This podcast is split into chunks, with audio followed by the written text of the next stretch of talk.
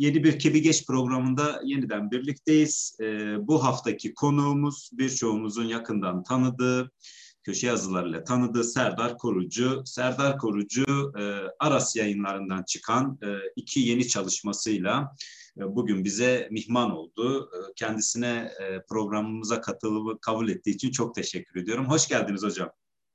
Hoş bulduk. Ben teşekkür ederim hocam. Eyvallah. Ee, iki kitap çıkarttınız aynı anda kısa bir süre içerisinde. Birisi San, Sancak Düştü başlığıyla, alt başlığı da İskenderun sancağından Hatay'a Ermeni meselesi. Bir diğer bir diğer çalışmanızda ahalinin gidişi Musa'da 1939. Ee, özellikle ahalinin gidişi çalışmanız e, tanıklıklarla e, tanıklarla daha doğrusu yaptığınız e, röportajlara dayanıyor ve bu açıdan da aslında e, bunların kayıt altına alınması başlı başına e, önemli bir e, unsur teşkil etme etmekte. Özellikle de son dönem sözlü tarih çalışmalar açısından. Tabii bunları da hepsini konuşacağız. Ee, ben öncelikli olarak e, adet olduğu üzere ilk sorumuz e, hep e, kitapların hikayesinin nasıl başladığına dair yazarlara soruyoruz. Acaba sizin bu çalışmalarınıza ilham kaynağı olan ya da böyle iki çalışmayı aslında bir çalışma demeyelim, iki çalışmayı kaleme almanıza istim olan süreç nasıl gelişti? Ona dair bir şey söyler misiniz ilk olarak? Tabii. Ya öncelikle çok teşekkürler tekrar. Ee, iki kitabın böyle peş peşe çıkmasının nedeni biraz da salgın. Çünkü aslında biz 2020'nin Mart'ında Sancak Düştüğü çıkartmayı planlıyorduk araya e, korona Covid-19 girince, koronavirüs girince e, o dönem biliyorsunuz yani dünya donunca artık biz e, hareket edemedik, etmedik, edemedik. E, zaten ahalinin gidişini de hazırlıyordum ben aynı süreçte. En azından ikisini beraber çıkartmanın daha doğru olabileceğine karar verdik sonra biraz gecikmeli, biraz bol beklemeli e, oldu o nedenle ama olsun iyi oldu bence de yani ikisini bir arada çıkartmak. Çünkü birbirlerini tapla, tamamlayan kitaplar. E, nereden e, geldiğine e, güzel soru çünkü ya e, öncelikle bir ben Suriye Savaşı ile ilgili çalışmalara başlamıştım daha öncesinde.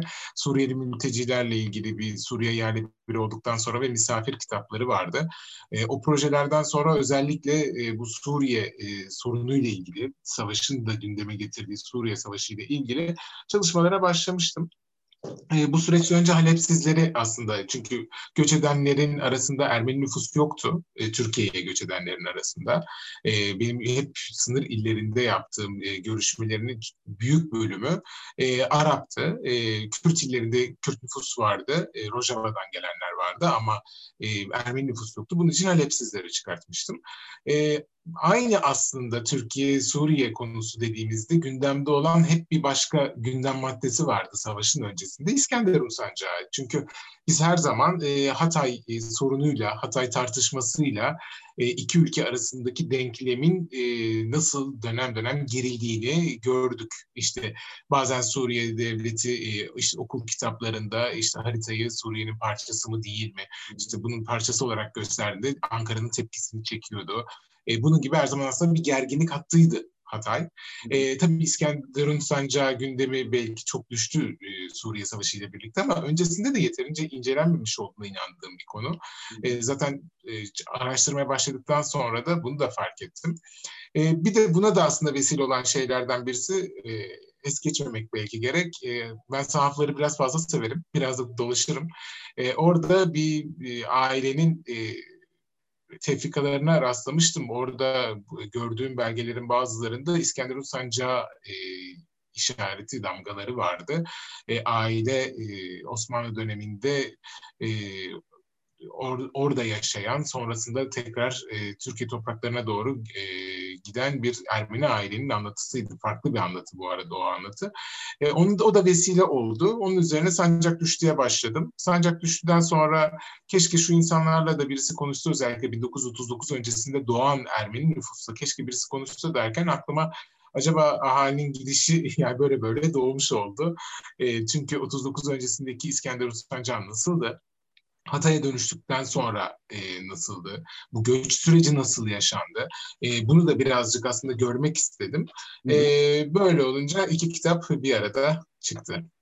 Peki tam da e, bu bıraktığımız yerden devam edersek 1930'lar dünyasında ve Türkiye'sinde İskenderun sancağının e, nerede ve nasıl konumlandığını, iç siyasette ve dış siyasette nasıl görüldüğüne dair e, bize bir şey söyler misin? Çünkü bu dönem bir de bir Dersim e, gündemi var, bir Dersim meselesi var. Evet. E, buyurun üstadım. Ya aslında çok doğru çünkü şöyle 30'lar dünyası zaten farklı bir dünya biliyorsunuz. Özellikle Almanya'da Hitler iktidara geldikten sonra bloklar kendi arasında sert bir şekilde bölünmeye başlayacak. Birinci Dünya Savaşı'nın düşmanlıkları devam ediyor. İttifaklar da aslında alttan alta devam ediyor. Ama bir yandan da Hitler e, gerçeği var ve Avrupa onun karşısında yeniden şekillenmek durumunda. E, sınırları yeniden çizmiş imparatorluklar dağılmış olsa da bundan sonraki sürecin nasıl devam edeceğini kimse öngöremiyor yaşanıyor. E, bu süreçte e, Türkiye ile e, Suriye arasındaki bu İskenderun sancağı e, o küçücük toprak nasıl bu kadar büyük krize neden oldu dersek şöyle e, 1936'da Fransa-Suriye arasında bir bağımsızlık anlaşması var ve bu bağımsızlık anlaşması daha öncesinde Türkiye ile e, Fransa arasında hatta Ankara hükümeti ile e, Fransa arasında imzalanmış olan Ankara Anlaşması'nın bir hükmü var. O da şu İskenderun sancağı Fransız yönetimine bırakılıyor ancak bazı şerhlerle. Hı hı. E, bu şerhleri Türkiye her zaman e, Paris yönetimine soracağını ve hani onun muhatap alacağını e, ifade ediyor. Ama bağımsızlık anlaşması ise Paris artık aradan çıkartıyor ve artık tek muhatabı Şam yönetimi bırakıyor. Evet bu anlaşma olabildiğince aslında Türkiye'nin dikkatini çekmeden yapılmaya çalışılıyor. Hatta heyet e, Türkiye topraklarından geçerken basın olabildiğince az konuşmaya çalışıyor.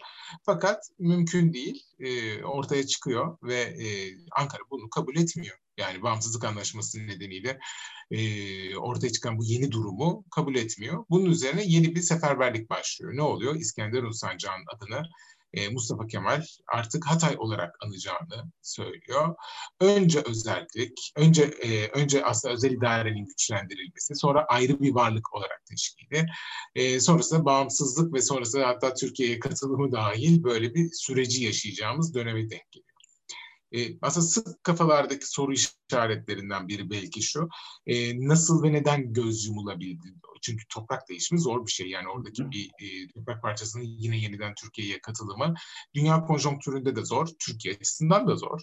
E, ve üstelik tek bir kurşun atmadan e, bunu başarabiliyor Türkiye. Peki neden? Yani işte 30'ların dünyası o nedenle aslında kritik. Çünkü e, dünyanın gözü e, Hitler Almanyası'nın kiminle müttefik olacağında.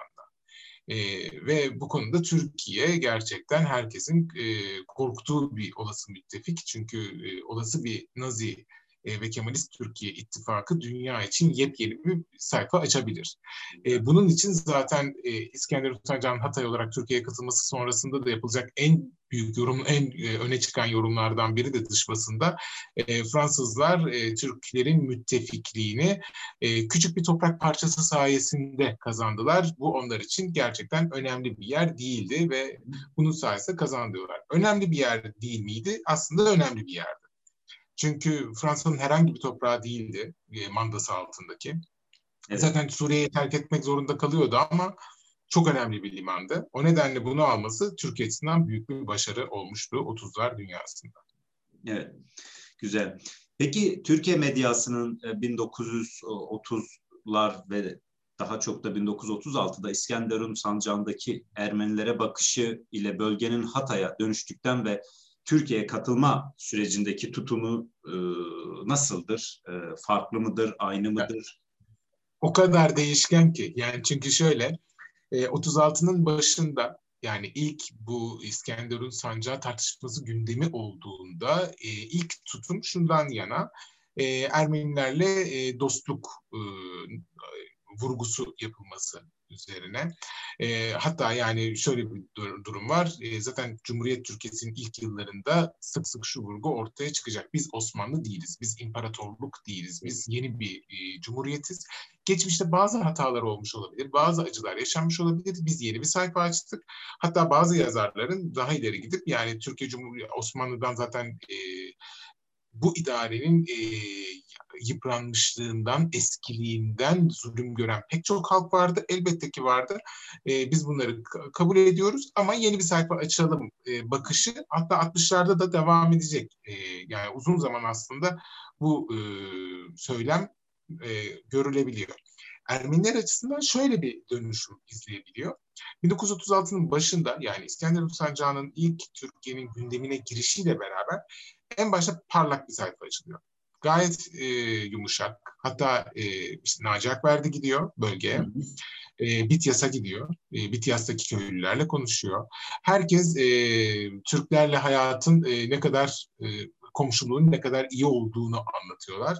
Ve Akverdi'de özellikle işte Ermenilerin artık etliye sütliye e, karışmadığını, e, geçmişte bazı şeylerin yaşandığını ama bunda mesela Osmanlı'nın Arap Alay Komutanı'nın da sorumlu olduğu evet. ve e, aslında artık hani bu geçmişin üzerine sünger çekip yeni bir gelecek yapılabileceğine dair şeyleri var. Yani Yunus Nadi'nin de mesela yine Cumhuriyet Gazetesi'nde zaman zaman 1915'e referans verdiği şeylerde e, hala özellikle vurgusu e, geçmişte acı bir şeylerin yaşandığı, e, bundan Türklerin de büyük e, sıkıntı çektiği, büyük zorluk çektiği ve artık hani bu sayfanın kapanıp yeni bir sayfa açılması gerektiği, Hatay'ın da artık bu yeni dönemin nişanesi olması gerektiğine dair Türkiye medyasında genel bir kanı var.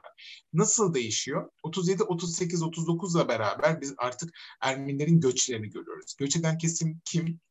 E, göç etmeye başladıklarını ve bunu düşünmeye başladıklarını ve sesli dile getirdiklerini göreceğiz. Neden? Çünkü Kilikya'nın boşaltılması sonrasında e, Fransız yönetiminin e, Ankara yönetimiyle anlaşması sonrasında Kilikya'nın boşaltılma sürecinde buradaki Ermenilerin bir bölümü İskenderun sancağına yerleştiriliyor ve e, sancakta yaşayan bu e, muhacir olarak nitelenen dönemin basınında da e, Ermeniler e, Türkiye ile beraber olmak istemiyor ve Türkiye'nin yine sınırlarına katılmak, Türkiye'nin sınırlarına katılmayı istemiyorlar. Osmanlı'nın varisi olarak gördükleri ve yine yeniden başlarına kötü bir şey gelebileceklerine dair. Burada bölünme başlıyor. Artık kötü Ermeniler ve iyi Ermeniler var. İyi Ermeniler e, Türkiye ile yaşamayı isteyen, olumlu mesaj veren Ermeniler. Kötü Ermeniler Türklerle yaşamayı istemeyen Ermeniler e, bu kötü Ermeniler safına önce Taşnaklar katılıyor. Çünkü Taşnaklar açıkça e, Türkiye'nin e, bölgeye müdahalesini istemiyor. Bölge bölgenin e, Türkiye sınırları içine girmesini istemiyor ve çok sert bir şekilde bu hattı koruyorlar. Kırınçaklarsa e, Ankara ile çok daha yumuşaklar. E, çok sert mesaj vermiyorlar. Zaten bu iki partinin ya uzun zamanlı rekabeti aslında ne yazık ki burada da görülebiliyor. Yani bu çünkü Ermeni partileri arasındaki rekabet malumdur tarih boyunca. Burada da aslında öne çıkıyor. Hınçaklar çok daha ılımlılar. Türk, e, Türklerle, Türkiye ile e, işbirliği yapılabileceğine ve daha yumuşak bir çizgiye e, dönüyor. En azından Türkiye medyası üzerinden okuduğumuzda. E, sonrasında ama hikayenin sonunda şöyle bitecek. 1938-39'un sonunda artık iyi Ermeni, kötü Ermeni kavramının çok da fazla kalmadığını göreceğiz. Çünkü Ermeni nüfusunun büyük bölümü yani şöyle bir şey düşünelim. San, İskenderun sancağının yüzde on birini Ermeni nüfusu oluşturuyor ve bu nüfusu neredeyse tamamen Türkiye topraklarından Türkiye topraklarına katılmasıyla bölgeyi terk edecek. Evet, Ve zaten bugün de baktığınızda işte Musa Dağ'da e, 6-7 köyün içerisinde sadece tek köy kaldı Ermeni köyü olarak. O da vakıflı. E, oradaki nüfus da malum sembolik bir rakam, sembolik bir sayıdan ibaret.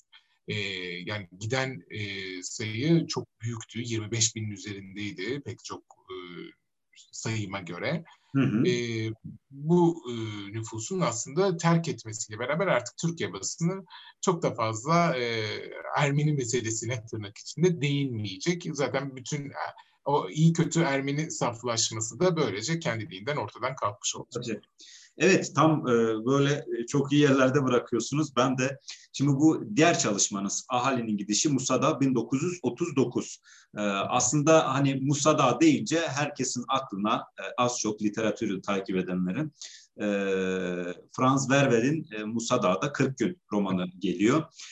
Şimdi siz bu süreci aslında sözlü kültür, sözlü kültür çalışması, tarih çalışması yaparak da buradaki tanıklıklar üzerinden kayıt altına almışsınız. Bu başlı başına çok manidar bir şey çünkü insanlar e, ölüp gidiyorlar Biz daha öncesinde de e, Kebikeş'te e, bu yönde e, çalışmalara, kitaplara yer vermiştik. Oralarda da e, birçok insanın e, kayıt alındıktan sonra öldüğünü ifade etmişlerdi konuklarımız. E, kuvvetle muhtemeldir ki belki de siz de bu acı e, haberleri duymuşsunuzdur. Buradan şunu sormak istiyorum. 1936'da ahalinin gidişiyle yüzlerce yıllık topraklarından ayrılan Ermeniler var. Ve siz burada aslında onların sesine yer veriyorsunuz. Ee, onlara bir alan açıyorsunuz bu kitabınızda. Bu çalışma size ne kazandırdı? Yani hangi tecrübeleri edindiniz? Ee, kayıt altına alırken neler yaşadınız? Ne hissettiniz? Biraz tabii sizin duygularınız da önemli. Yani şu var aslında e, ben geç kaldığımı hissettim. Yani her seferinde bunu hissediyorum ne yazık ki. Çünkü e, her seferinde çaldığım kapılardan bazıları şöyle açılıyor. Keşke 6 ay önce gelseydiniz. Babam yaşıyordu. Size çok şey anlatırdı. İşte kaybettik ya da işte bir başkasına gittiğimde işte yayam yaşıyordu. 3 ay önce vefat etti. Keşke daha önce gelseydiniz. Yani bu daha önce gelseydiniz sözleri çok üzüyor çok çok üzüyor. Çünkü e, her ölen insanla beraber bir hafıza yok oluyor ve onların anlatacakları farklı şeyler var. Yani herkes farklı hatırlıyor. Hatırlama şekillerimiz birbirine benziyor gibi görünüyor. Evet bazen e, ortak anılarımız var. Yani mesela hep örneği verilir ya mesela bütün Amerikalılar içerisinde 11 Eylül'de neredeydin bir semboldür ve böyle kalacak e, her felakette bir dönüm noktasında aslında insanlar o sırada, o dönemde, o süreçte nerede, ne yaptıklarını e, hafızada tabii büyük bir trajedi yaşandığı için daha da iyi yer ediliyor. Evet. Bir de üstüne konuştuğum insanlar, e, yaş almış insanlar, 39 öncesi doğmuş insanlar.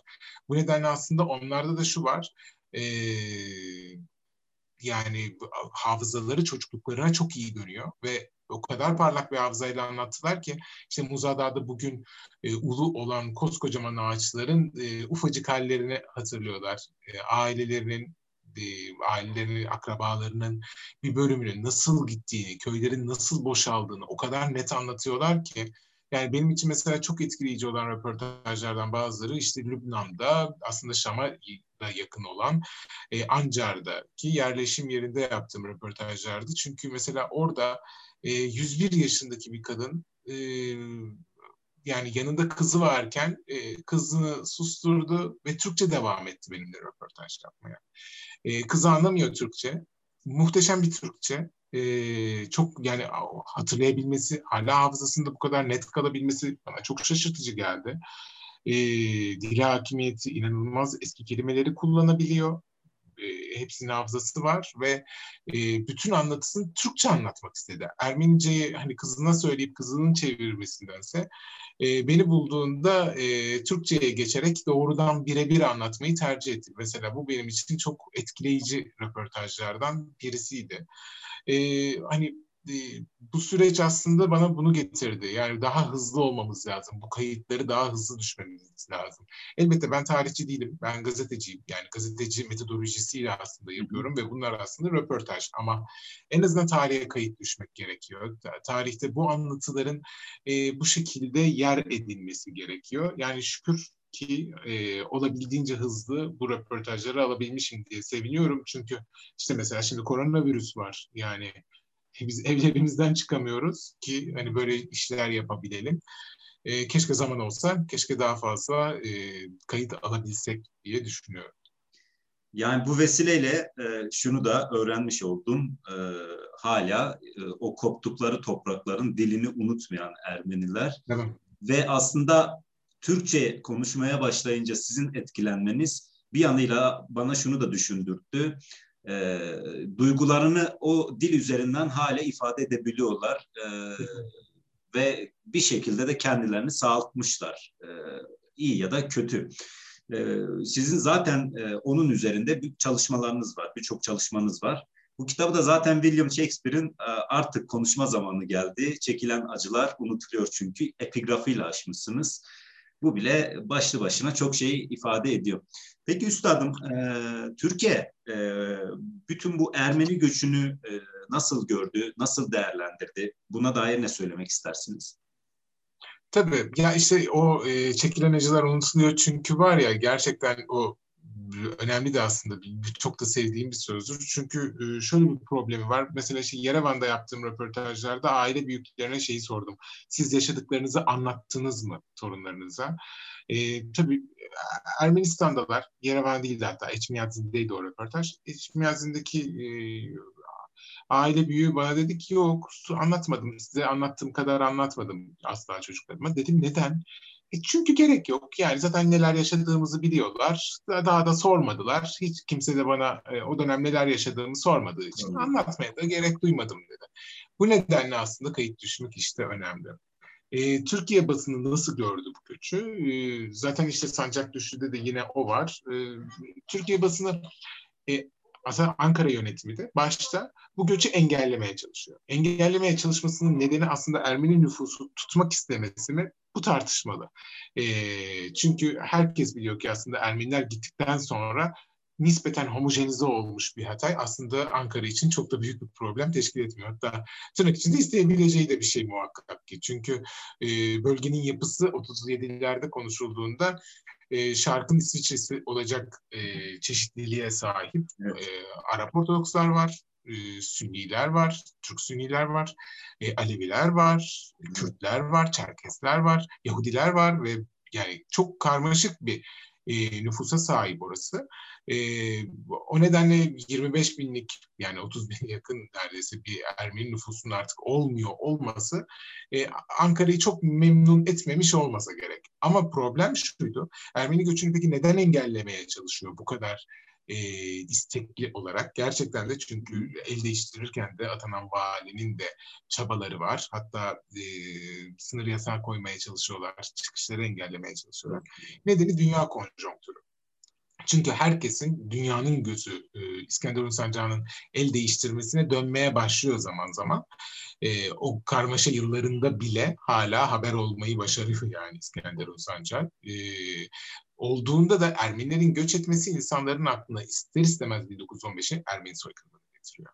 Bu geçmişi tekrar tekrar gündeme getirilmemesi için, yeni bir sayfa açabilmek için aslında Ankara'nın isteği bu göçün olmaması. En azından görünürde biz bunları görüyoruz. Yani yazılarda sık sık e, bunu refer edecekler.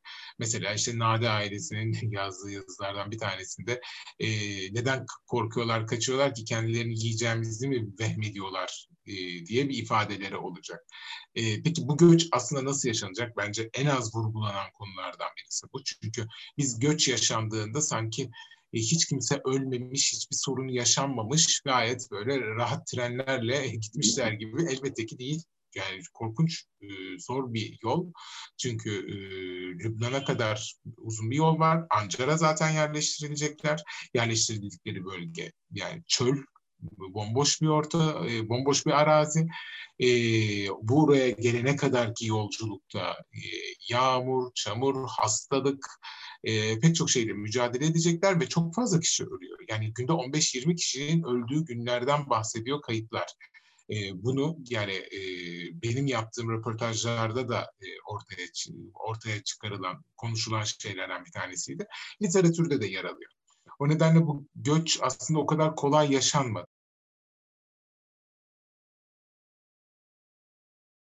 Yani e, kısacası e, yaşanan bütün bu süreçte göçten sonra özellikle Türkiye medyasının tavrı şu olacak. Artık tamamen gittiklerinde e, gidenlerin bu yaşadığı zorlukları e, amiyane tabirle birazcık büyük altından da gülerek ne yazık ki eleştirmeye başlayacaklar. E işte gittiler de ne oldu? İşte orada sefillik çekiyorlar. E, işte halbuki kalsalardı e, hiç başlarına bir şey gelmeyecekti. Biz dedik kalmalarını ancak onlar kalmadı diye böyle birazcık da e, bıyık altı şeyi hissediyorsunuz. O gülümsemeyi hissediyorsunuz ne yazık ki. Peki kalanların başına neler geldi? Hani kalsalardı ne olacaktı? Sahiden. Çünkü bu da bir başka böyle soru işareti tabii akıllarda. Ee, bir kere varlık vergisi. Bir kere 20 kuru askerlik. Yani bütün bunların hepsi tek tek gelecek. Yani ben e, Türkiye'de yaptığım röportajlarda bazılarında e, şanslıydık biz kaldık gidenlere üzülüyoruz deseler de kalmak o kadar büyük bir şans değil tırnak içerisinde. Yani bu şans içinde tırnak içindeki bu şans e, ya büyük zorluklarla işte amele taburlarına çok fazla e, isim gidiyor. Zaten Rıfat Bey'in çalışmasında da e, bu taburlardan kaçanların e, bir bölümünün e, zaten Ermeniler olduğu ifade ediliyor. Yani çok da e, rahat bir hayat aslında onları beklemeyecek. E, zaten bugün de baktığınızda artık Musa Dağ'daki Ermenilerin büyük bölümünün başta eğitim ve e, tabii ki iş hayatı zorluklarından dolayı artık İstanbul'a göçmüş durumda büyük bir nüfus. Bugün daha çok köyde ne yazık ki genç nüfus çok az. E, daha çok aile büyükleri kalıyor. Yani yaz kış kalmak da zor. Bir de köy ortamı da gerçekten e, şimdi her ne kadar daha düzelmiş olsa da eskiden e, yaşanan zorluklardan dolayı e, terk edilmiş durumda büyük ölçüde. Yani bugün hala tabii çok az da olsa genç nüfus var ve orada yine yaşam devam ettirilmeye çalışılıyor ama çok zor. E, yani kalmak o kadar tırnak içinde e, rahat mıydı? Değildi Değil. açıkçası. Yani şunu mu diyorsunuz? Kalmak ve ölmek arasında bir tercih vardı. Bu iki tercihte her türlü opsiyona, her türlü seçeneğe açıktı. Ve bu insanlar hakikaten çok büyük zulümler, acılar yaşadılar. Ee, ve bir de aslında... Yani şu yanı var.